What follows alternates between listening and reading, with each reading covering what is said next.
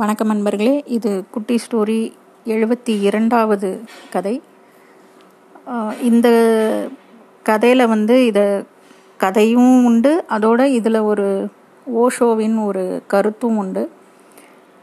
ஒரு ஆசிரியர் ஒருத்தர் வந்து ரொம்ப ரொம்ப தன்னை வந்து அறிவாளி தனக்கு எல்லாம் தெரியும் அப்படின்னு நினைக்கிற ஒரு ஆசிரியர்.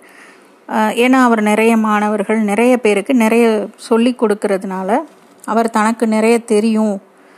தான் மிகப்பெரிய அறிவாளி அப்படின்ற நினப்புள்ள ஒரு மனிதர். அவர் வந்து ஒரு மனநல காப்பகத்துக்கு போனாராம். அங்கே வந்து அவர் ஒரு உரையாற்றினார். அப்போது வந்து நிறைய பேர் அங்கே இருந்தவங்க மனநலம் பாதிக்கப்பட்டவங்க தான் அந்த காப்பகத்தில் இருந்தவங்க. அதனால் அவங்க வந்து இவரோட பேச்செல்லாம் கவனிக்காம அங்கே இங்கேன்னு சுற்றிக்கிட்டு இருந்தாங்க அசைஞ்சுக்கிட்டு இருந்தாங்க. யாரும் பரவலாக யாருமே ரொம்ப கவனிக்கவே இல்லை. ஆனால் ஒரு ஆள் மட்டும் ரொம்ப நுட்பமாக இவர் பேசுகிறதையே கேட்டுக்கிட்டு இருந்தான். இதை வந்து அந்த ஆசிரியர் கவனிச்சுக்கிட்டே தான் பேசியிருக்காரு.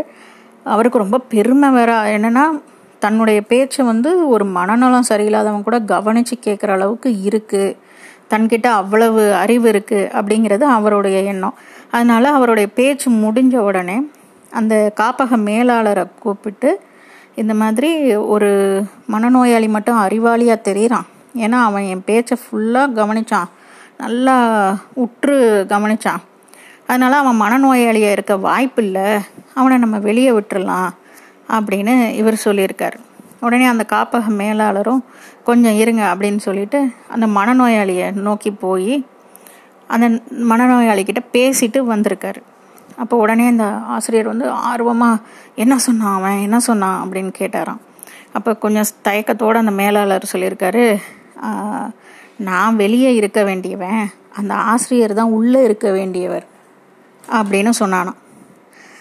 அதாவது நமக்கு தான் நம்ம ஒரு ஆசிரியர்னா ஒரு குருவாவோ இல்லை மற்றவங்களுக்கு ஒரு நாலு விஷயம் சொல்கிறோன்னா நமக்கு நம்ம வந்து நிறைய விஷயங்களை சேகரிக்கிறோம். அந்த சேகரிப்பே வந்து மிகப்பெரிய அறிவு அப்படின்னு நினச்சிக்கிறது ரொம்பவே தப்பு அப்படின்றத புரிய வைக்கிறதுக்கு தான் இந்த கதை. இப்போது ஒரு குரு வந்து ஒரு செவிலித்தாய் மாதிரியும் இருக்கலாம் அதோட ஒரு கொலைகாரனாகவும் இருக்கலாம் அப்படின்னு ஓஷோ சொல்கிறார் அதாவது செவிலித்தாயாக இருந்து நமக்கு தேவையான எல்லாத்தையும் நமக்கு சின்ன குழந்தைக்கு புகட்டுற மாதிரி நமக்கு அறிவை புகட்டலாம்.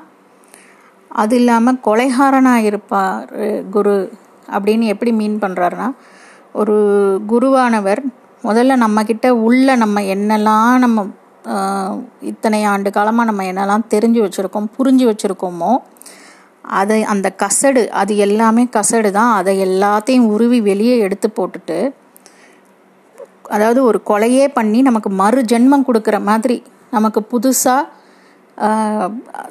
எல்லா வித போதனைகளையும் கொடுக்குறவர் தான் ஒரு குரு அப்படின்னு சொல்கிறார்